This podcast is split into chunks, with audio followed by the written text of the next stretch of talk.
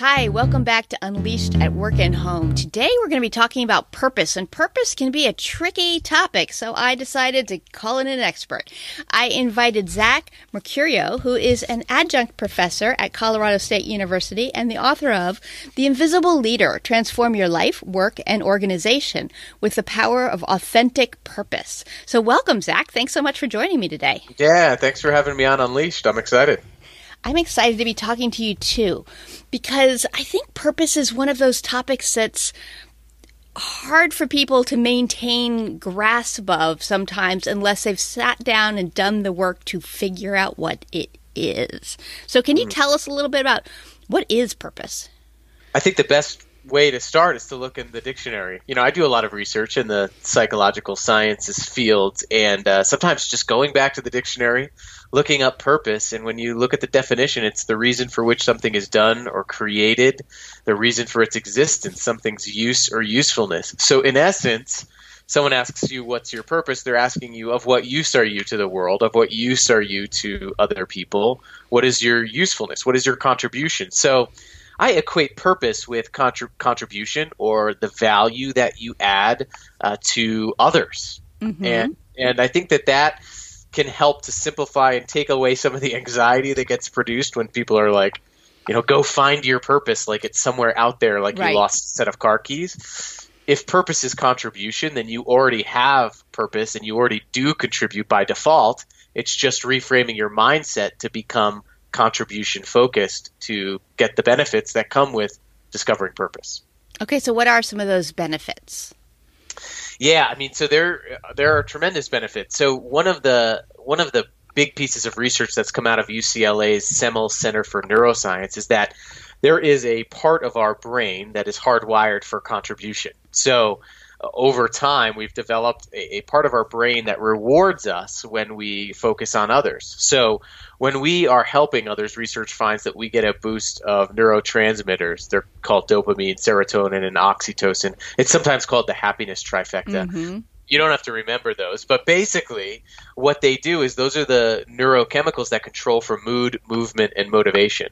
So, when we're thinking about other people, which when we're thinking about contribution in our day to day, we actually move better. Uh, I've done some research with uh, frontline distribution center and factory workers when they know, for example, where and who the product goes to, they actually move better and are more efficient. We feel better.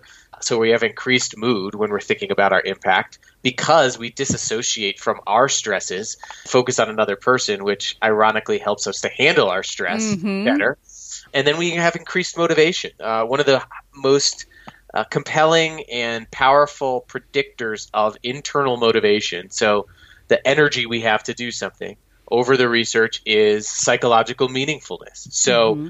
knowing that what we do is significant. But, and there's a but, it doesn't just happen because, like, you're in a pet care field, right? The good work can become normal work and routine work very quickly. Right. And so being able to have the mindset and remind ourselves of our contribution regularly gives us some of those benefits. Yeah, that's really valuable. Whenever I do a session with a group and we talk about why what you do matters, it almost always comes down to I help. And it's really interesting because it doesn't matter what follows that.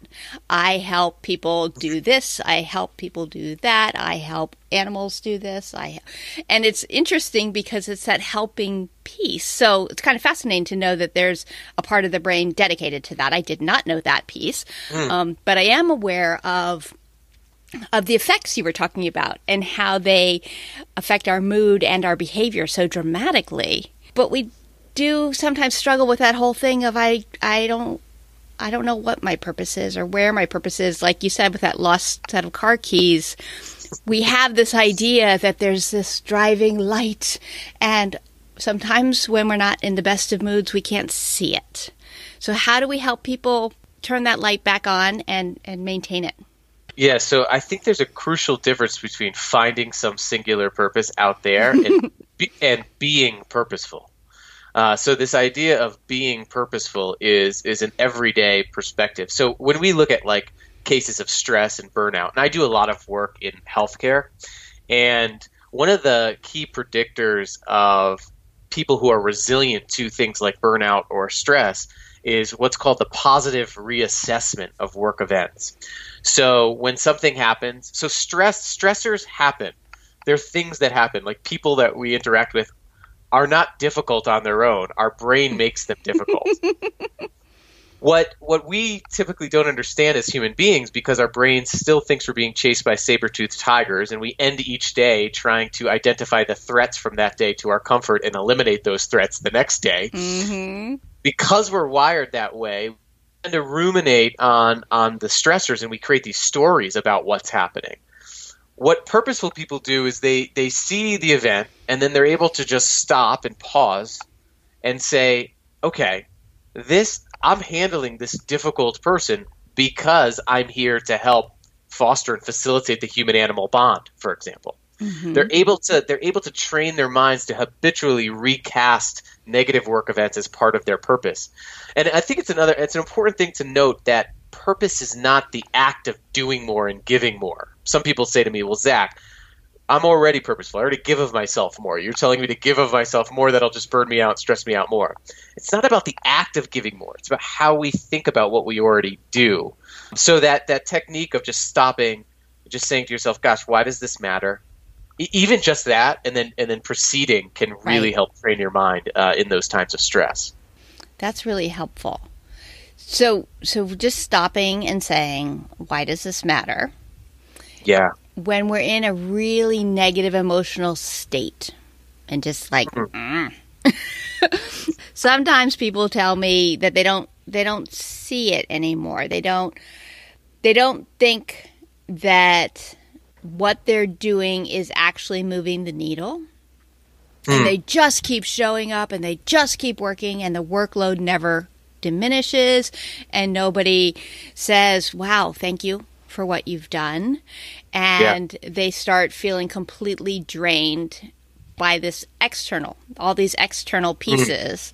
So so when we're really struggling and we're in that bad spot and we say, "Why does this matter?" Sometimes some of my clients have said, "I don't know that it does." Or at least I don't know that it does if I do it.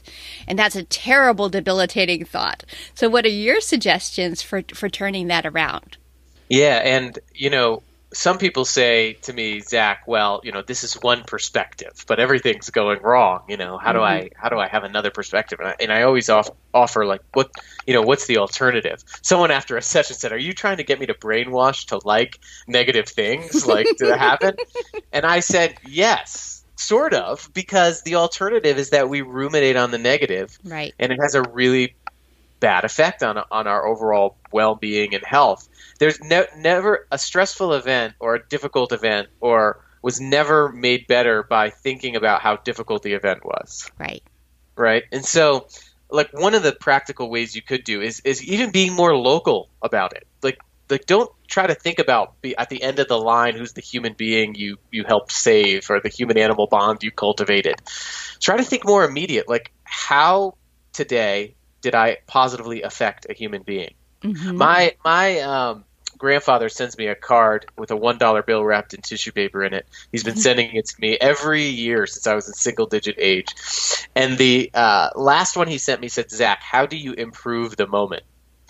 And I thought that was really profound because in every situation, no matter how bad our day is, Mhm. uh, we do have the ability to contribute. So we have the ability in every circumstance to be on purpose if purpose is contribution. So like when you, you feel that maybe you feel dread in the morning, you look at your calendar and you're like, oh my gosh, what am I doing today? Just ask yourself, how is what I'm doing going to affect another person? How can I affect another person positively? How can you judge the quality of your day by how you affected others? In turn, you'll affect yourself. So it's it's retraining what we think about, how we reflect, like you were alluding to, and centering it on a purposeful mindset versus a results mindset. Like, what did I get for doing that, or what I didn't see any return of that activity. I mean, the sad thing is we don't get text messages or emails when we change the world, right? Right. We have to we have to imagine our inevitable impact, our inevitable inputs that we make on on this system that that are infinite essentially. And mm-hmm. so It's it's just a reframing our internal narrative to reframe how we externally show up. Yeah, I think that I think that matters a lot. And one of the struggles that that I've had with positive psychology and that some of my clients have shared is that some of it just sounds simple and simplistic. And it falls yeah. into that simple but not easy category of like the idea, oh, just retrain your thoughts. But the reality takes a little bit more effort. Yeah, going to the gym sounded easy at the beginning of January for me. I often say there's a big there's a big canyon between stimulation and transformation. Yeah. Like you could be a lot of the positive psychology work is, is stimulating, right? I mean, it t- taps into something we all yearn for, which is to thrive mm-hmm. and to flourish. But there's a big gap between being stimulated and transformed. If we want to transform, we have to learn to execute on these things. Mm-hmm. So, like, if, I, I, I would imagine that everybody listening would not say, "Hey, I would rather not feel purposeful in my work or not right. think purposefully." Some of the ways to start moving from stimulation to execution and transformation is to start developing some specific behaviors or habits that would indicate to you that you are thinking purposefully. Like if you were being on purpose, what would you be doing uh, every day? Mm-hmm. Uh, and make for yourself, you know, one of my favorite techniques is like a, a purposeful scorecard type mechanism like look at your days and just put in a whiteboard or whatever and, and look at those behaviors that you identified. If I were being purposeful, what would I be doing? How would I be thinking? And just mark with an X, did I do those this today? And it's okay if you don't do them every day, but you'll see there's a couple of mm-hmm. times where you didn't reflect on your impact. So it's not surprising that you're not feeling fulfilled. And then you'll be able to like tangibly see, even if you think some of this stuff is cheesy, that it's actually not cheesy, right. uh, you know, or fluffy. I often say the cheesier it sounds, the more accurate it probably is to your real impact that you have. Mm-hmm. And so, so per- uh, making a scorecard, identifying the habits and the behaviors that you'll commit to, just like anything else that any of you went went through in your technical training, how do we robustly strategize maintaining the skills to reframe our everyday work as purposeful so we get all of the positive results that come from it? Yeah, I encourage people to think of turtles as their sort of totem animal because turtles are slow and methodical and deliberate, but they're um, resourceful and they adapt well and they live a long time. Mm. So if we just yes, keep doing these that. little bits, it adds up and you get where you're going. And sometimes you don't go like, "Wow, amazing progress," but if you look in the in the rearview mirror there yeah. is there is progress and it is adding up and creating these layers. Can I go back to something you had mentioned earlier about mm-hmm. positive psychology? Sure. Uh, it is it is really okay to have negative experiences. Yes. And I think it's important. My research right now is with janitors and mm-hmm. how janitors come to experience meaningfulness in their work. And what we've been finding through through many interviews is that the experience of meaningfulness and purpose is reliant on the experience of meaninglessness. Mm-hmm. So we experience meaningfulness because we experience meaninglessness. It's the ability to reflect on when we're feeling like work is meaningful, what is happening, and how can we replicate those things. And, and so the same thing with meaninglessness. Like when we're feeling that things don't matter, how are we thinking? What are we doing? And how do we mitigate those things? So, so the the experience of human life is not all above the line. Right. You know, it's uh, it's it's a it's a spectrum, and I think engaging in that spectrum is is healthy, and having a realistic view of purpose as a practical, everyday human phenomenon that flows and flexes, I think is important. Yeah, and really um, leaning into that that spectrum is an important part of it because we don't want to just say bad stuff won't happen or you know just look at the bright side. That is too trite. I did an exercise a while back with a vet clinic where we talked about a time that you really felt the impact of, of what you've done at work. And mm. and no, it was a, when you felt awesome at work. That's what it was. A time oh, you felt that. awesome at work. That. So everybody shares their story and it's 10 people in the room. One is a vet sales rep of, you know, supplies and pharmaceuticals and things, and the rest are the actual team for this vet clinic. So we have nine stories about a crisis. The cat was dying and we did this. The owner was falling apart and we did that. The, you know, and at the end, the guy goes, I was thinking the time I felt awesome at work was when I hit my sales number. And he was like, ah. I can see the impact of the work this team is doing so differently now. Just mm. hearing them all say, because not one of us would choose to have that rough day at work when the cat Absolutely. was dying. But that's when you felt you made a difference. And it yeah. goes back to your question of what's your contribution and, and how do you improve the moment? These people all remembered that moment that, that they did improve it.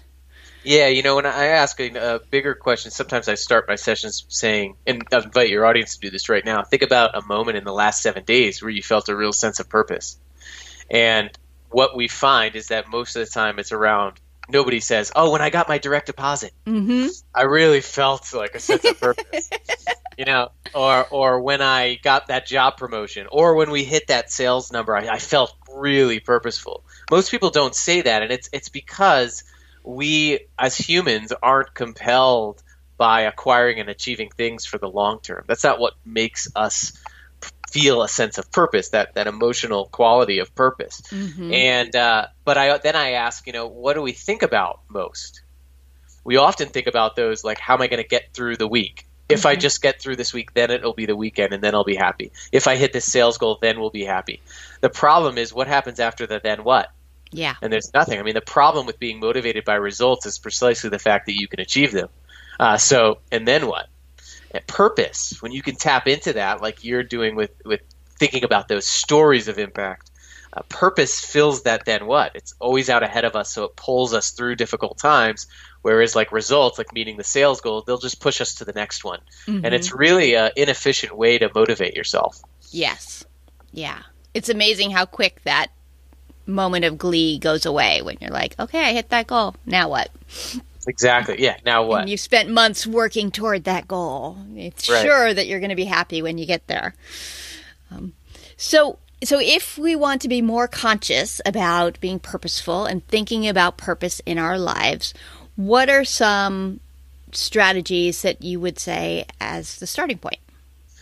I think the first strategy is is thinking local and reflecting, like we mentioned earlier, on your impact each day. So having some sort of practice where at the beginning of the day you can just say, "Hey, how is what I'm going to do today going to affect another person?" Mm-hmm. And then when you look back on your day for 1 2 minutes just being like, "How is what I'm what I did today? How does what I did today affect another person?" Just for a minute, 2 minutes a day. and you can start you can start re- retraining your mind to have uh, different decisions, making different decisions about things. The other thing uh, that I think is important is to learn to craft mo- the mundane and the routine as purposeful. Mm-hmm. Again, I work with janitors, right? And and many people socially stigmatize janitors as dirty work. It's looked down upon. Mm-hmm. It's, it's difficult. Many many people that I work with can't choose their career uh, because of socioeconomic reasons. And one of the things I find repeatedly that people who are purposeful do is they're able to craft the mundane parts of their work as purposeful. I had a, a janitor named Mary who I was interviewing, and I asked that she had retired. She had worked herself up to a supervisor position, and she uh, was there for 25 years. And I asked her, Mary, you know, why did you come out of retirement she came out of retirement to do this job again as being a janitor. I was like, what the heck? Why'd you come out of retirement? She goes, I couldn't stand the thought of those kids in that dormitory not having a mama figure away from home. Mm-hmm.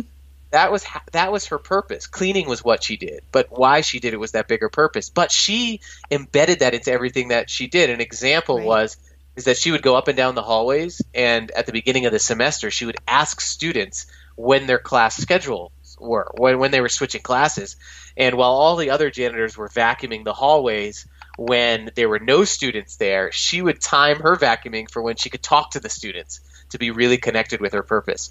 So, how do you craft everyday tasks as meaningful and purposeful? And one way to do it is right now, think about something you don't like doing in your job.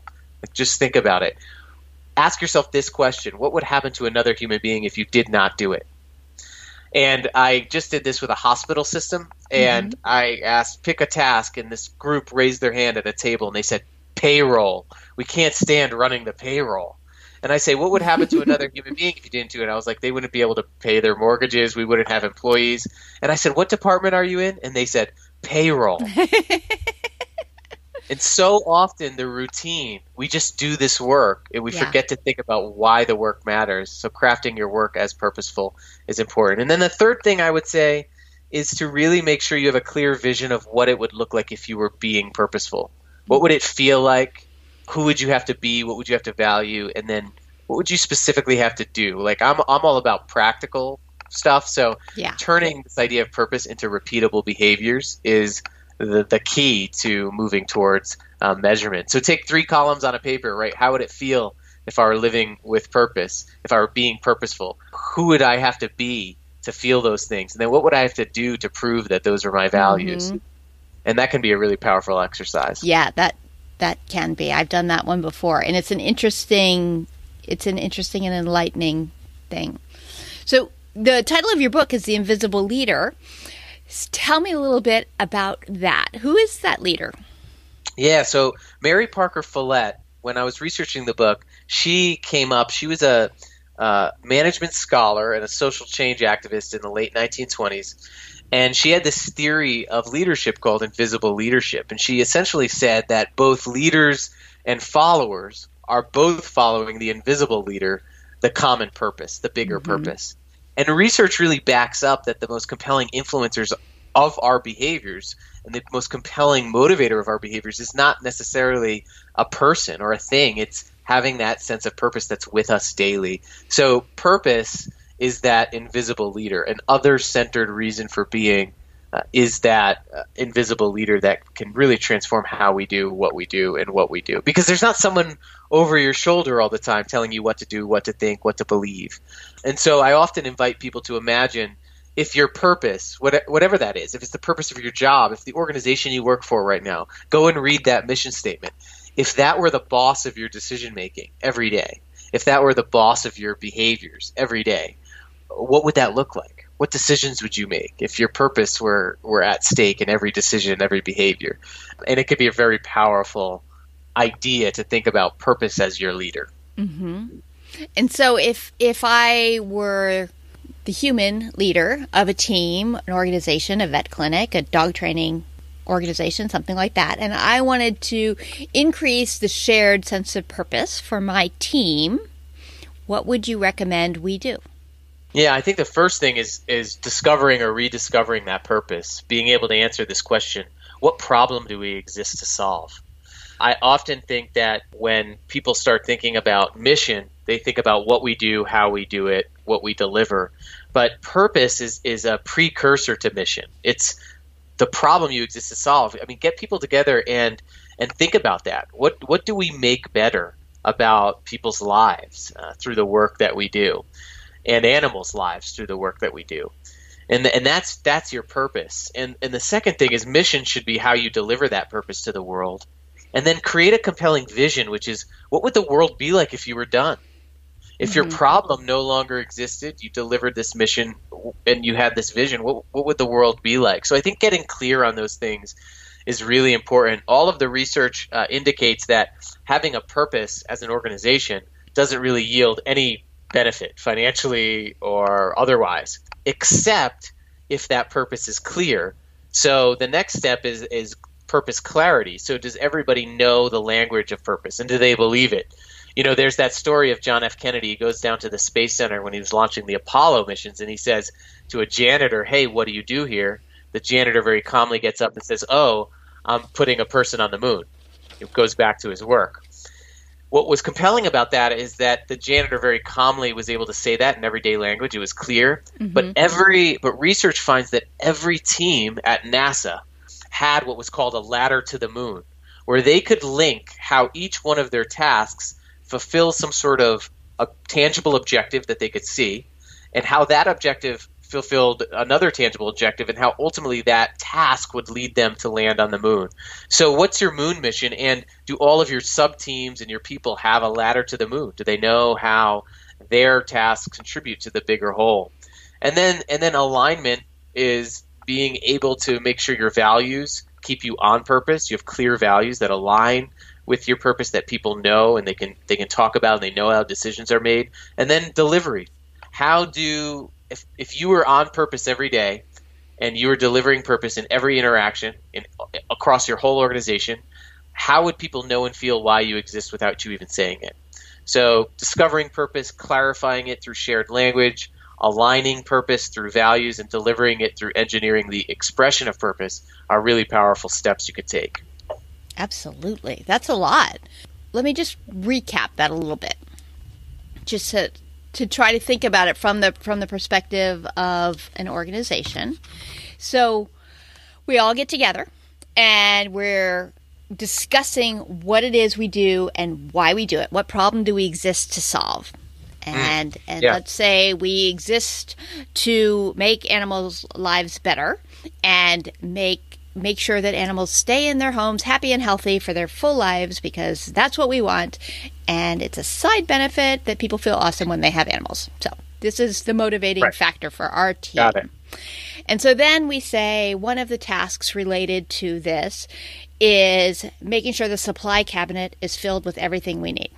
So yeah. you say, okay, let's talk about that. Let's say, how does making sure the supply cabinet remains filled relate to our objectives of delivering our service efficiently and productively to everyone and how does that relate to our ultimate goal of happy healthy animals living their lives in homes?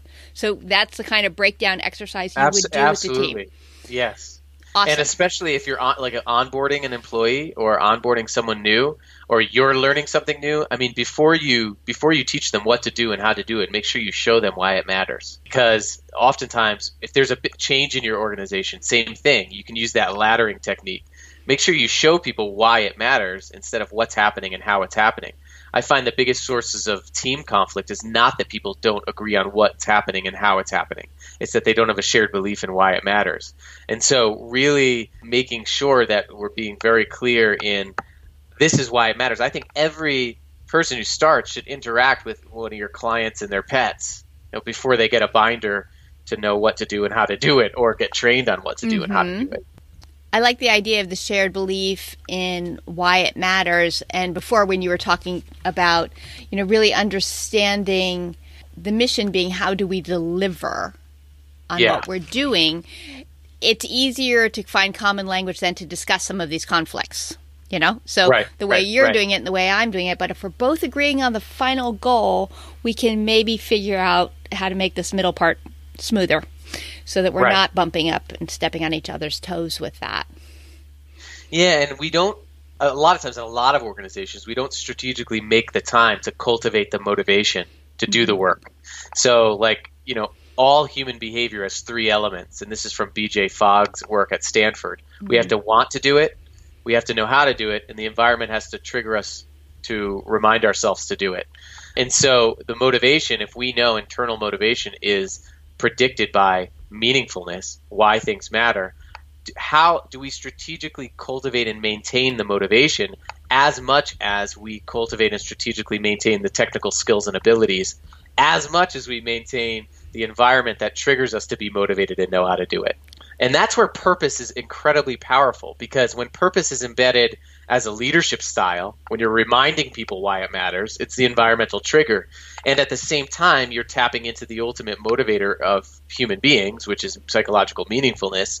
And then if people have the skills to do it, they have the energy to do it. You know, a skill or ability without the energy to use them are useless. And so, mm-hmm. uh, purpose cultivates that motivation. Right, which then increases our skills and ability. Absolutely, and and you know when you're on purpose, you're two times more likely to learn something new every day, four times more likely to be content, uh, more more likely to have an appetite for learning because you know that what you learn can help you deliver a bigger reason for existence. It snowballs. Yeah, it's amazing how those effects really start compiling in very positive ways on both the individual level and for the group as a whole. Yeah, absolutely. I mean, organizations are just individuals who organize. I mean, so if individuals are compelled by purpose, the organization becomes purposeful. Mm-hmm. But even if your organization hasn't, you know, like if you are one person on a team and the team itself is not thriving, but you start making changes, just you, just you in your corner of your world, thinking about what you do there that's going to have a ripple effect out. You're not going to necessarily Absolutely. change the whole thing, but you're going to improve your work. But you are also going to be helping those around you. It Absolutely. Will, it will shed. Yes, definitely. Well, this has been a fascinating discussion. Is there anything I should have asked you that I didn't? No, I thought your questions were great. I mean, I think the key at the beginning you said sometimes purpose can seem really big. And I know we've talked about a lot, like a mm-hmm. lot of different strategies. And so just bringing it back and bringing it down to the practical of train retraining your minds just like any other training to to reconnect the everyday to contribution can really have a a powerful impact and benefit. Yeah, and that's awesome and very practical and applicable. So it takes the big Right. concept and makes it what what do I do and how do I move forward. This has been amazing. So if people wanted to learn more about you and your work, where could they do that? Yeah, so my website is zachmercurio.com. And one of the one of my favorite things to do is I write a monthly newsletter called The Spark. And in it I I have like a little jolt of, of inspiration, but then I always dig into some of the research out there on meaningfulness and purpose. And then I have a try this section, which I, I try some different exercises and see how it goes, and then you can try it. And there's some downloads and cool stuff there. So I really love doing that. So I'd love for you to subscribe there. Awesome. Well, I will put all that in the show notes so that it'll be easy for people to find. Thanks so much for joining me on Unleashed today. Yeah, thanks for having me. Do you want to feel stronger, happier, and more resilient? Let's face it, who doesn't? Check out the new Unleashed Resilience Skills Groups. They're online, small group sessions that are guaranteed to improve your outlook on life. Visit ColleenPilar.com for more info.